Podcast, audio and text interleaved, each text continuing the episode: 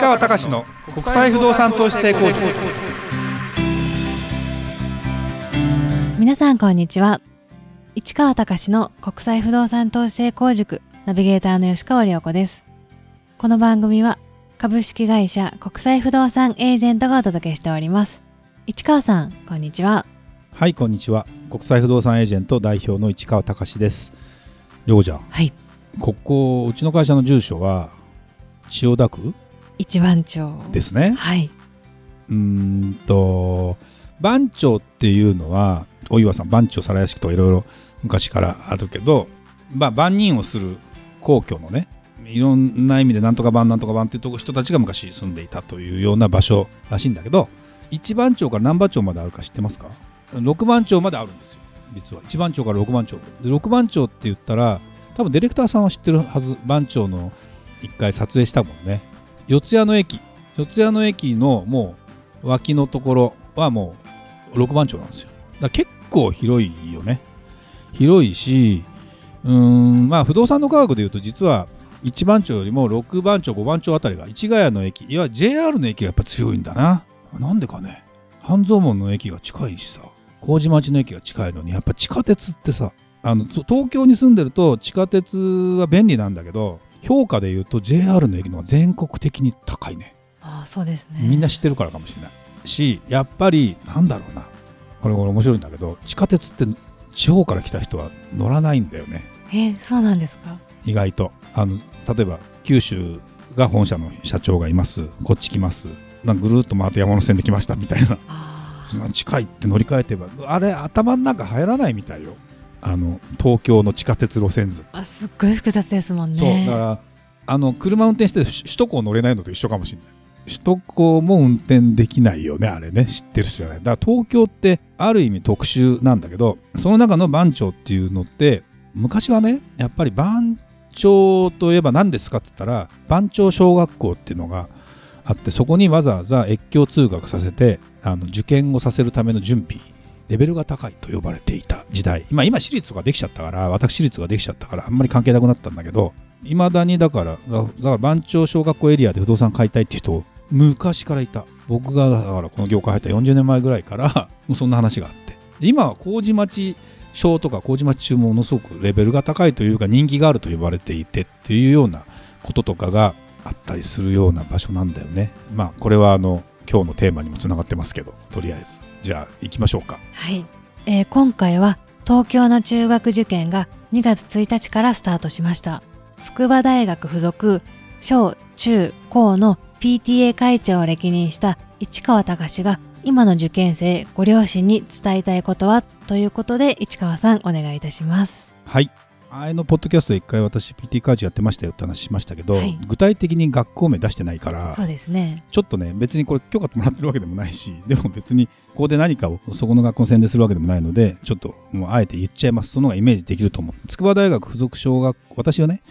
えっ、と今の私の長男がもう30歳ぐらいになるんだけど小学校受験で、えー筑波大学附属小学校に入ってで中学校高校と、うんまあ、筑波大学附属の中学校高校に行きました。そこで私は、まあ、たまたまだけど PTA 会長という役職をですね小学校 6, あの6年の時に会長その前副会長とかやっててで中学校も2年生の時に副会長で3年の時に会長かな。高校は多分会長だけだったかな3年生の時に。っていうことをやってるので実はですねで小学校も3年間だ4年5年6年の時にもう PTA 役員やってるので実際9年間やってたような感じなのすごいですね。だから 10,、うん、10年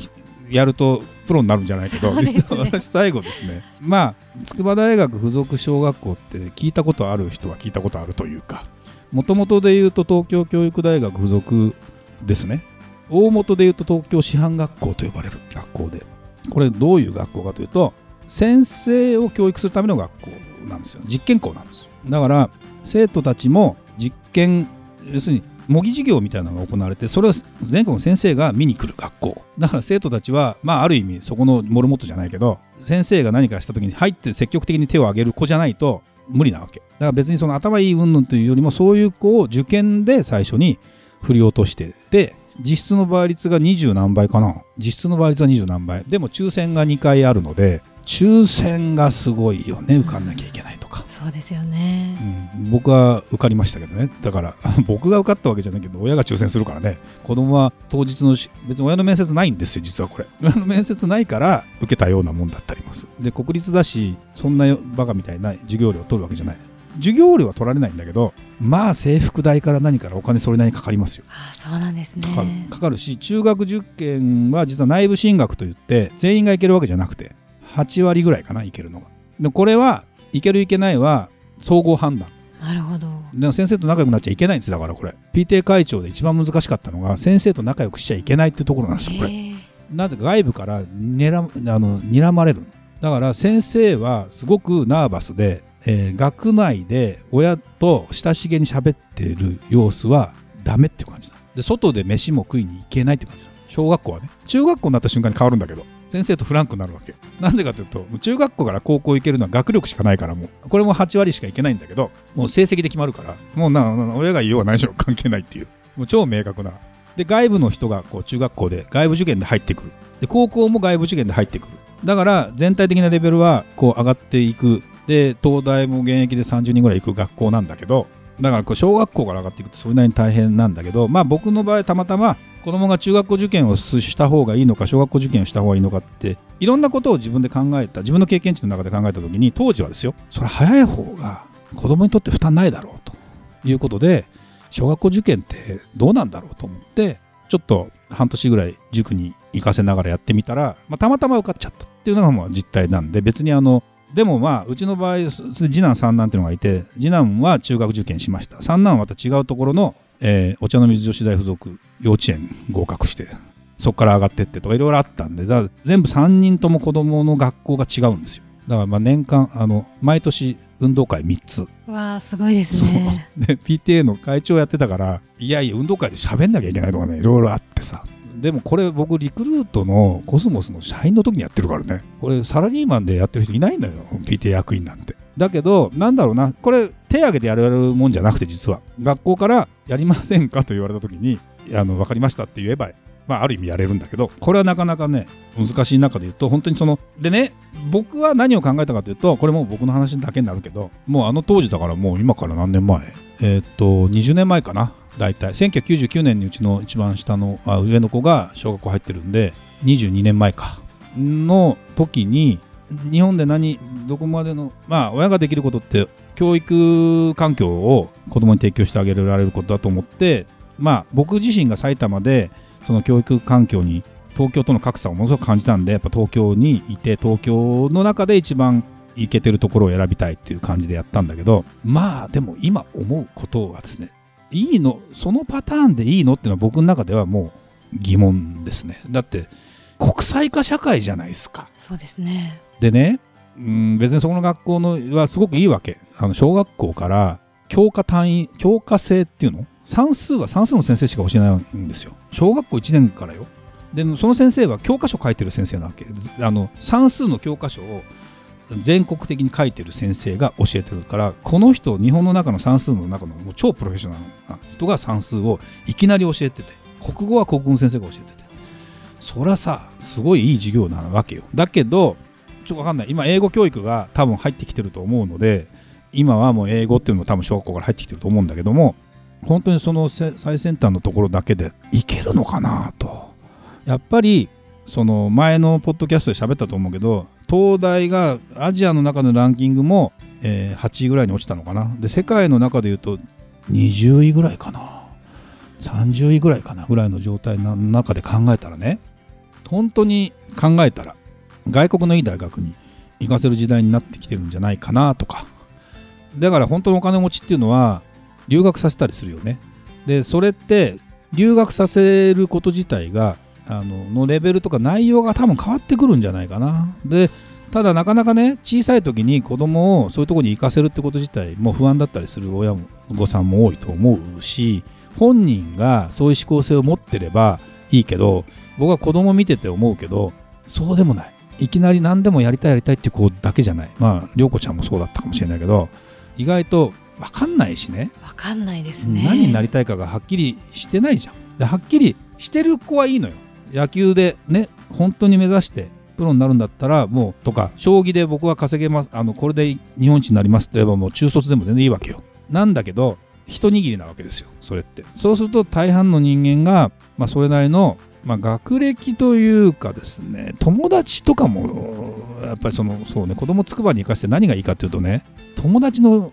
あれがいいよね。あのなんていうのかな。友達が変わらないってのもあるんだけど友達がそれなりにいいところにも行くじゃないですか。そうすると将来仕事にも役に立ったりするわけよ。なるほど。それって自分だけじゃ無理じゃないですか。自分が叩き上げてきた人でも全然いいんだけどそれだけでもいかなかったりすると思うとそれは親からしても羨ましいなと思う。っていうこととかいろいろ考えた中で言うとそこにちょっとグローバルっていう要素がどう入ってくるのかなっていうのをちょっと見て多分今の親御さんはそこまで考えて多分受験もさせてると思うしそういう学校っていうのがより評価も高くなってると思うし序列がまあ受験のランキングは全てじゃないけど僕らが行ってた頃の学校の全体的なレベルを考えると私立の学校でこういうところはええっていう学校が今すごく上がってきたりするじゃない？それはもちろんスポーツで頑張ってる学校もあればいろいろあったりするじゃん。で、まあ、たまたま筑波っていうのはそういう意味じゃそういう入るのも大変だしあのそこからやっていくのも大変なんだけどでもねあのそういう目線で考えた時に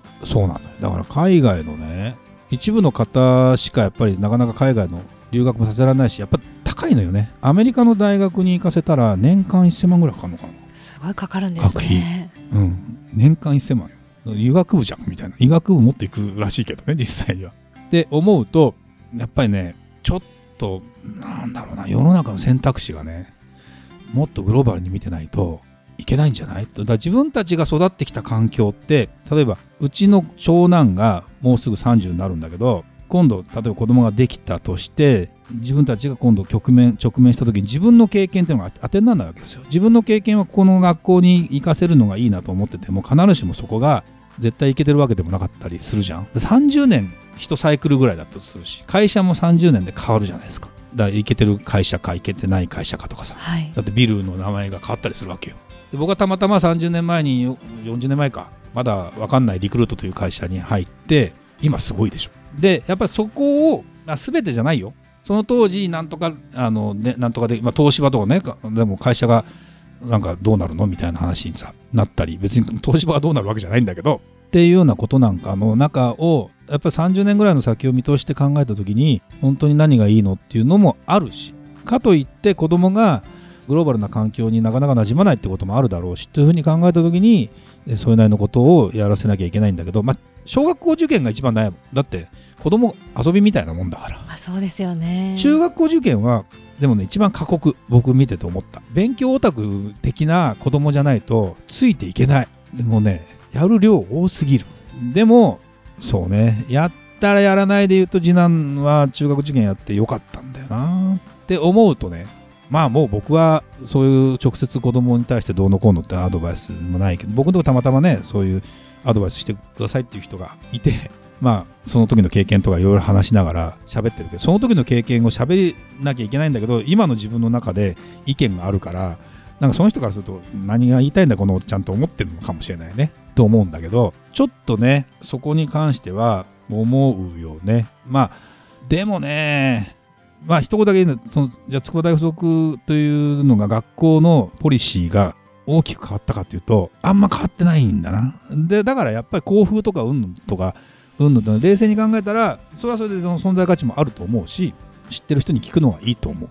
変わんないからねそうそう簡単には。だけど、うん、時代の流れの中で実際に今の時代の中でどのくらいこの学校がそこに対してどういう取り組みをしてるのかってことなんかは直接まあ言ってる人に聞くとかそんなようなことになってくるのかなという気がするのでぜひねもしそんなことに直面しているような人がまあいればね、まあ、僕に話を聞いていただくのもありかな。別にお金取るわけじゃないし と思えば。あのそういう経験が普通の人はなかなかできない中であの自分もねいたのでまあでも結構あれですよ。筑波大の付属中とか高校はシンガポールとかアジア系の学校との交流っていうのはもう早くから結構やってたので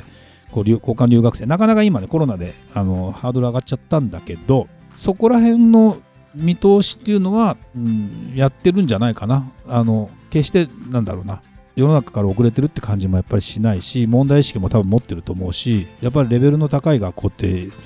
レベル高いなというか。だけどやっぱりよ逆に例えば東京ってさ都立でチャレンジスクールってさ不登校の子を主に受け入れる学校とかあったりしてそこは倍率が結構それなりに出てて。ね。とかっていう今度昔とは全然違うもんね。なんとか商業となんとか工業が合体してなんとか高校に変わりそこはチャレンジスクールになってると。そのあたりもね、うん、結構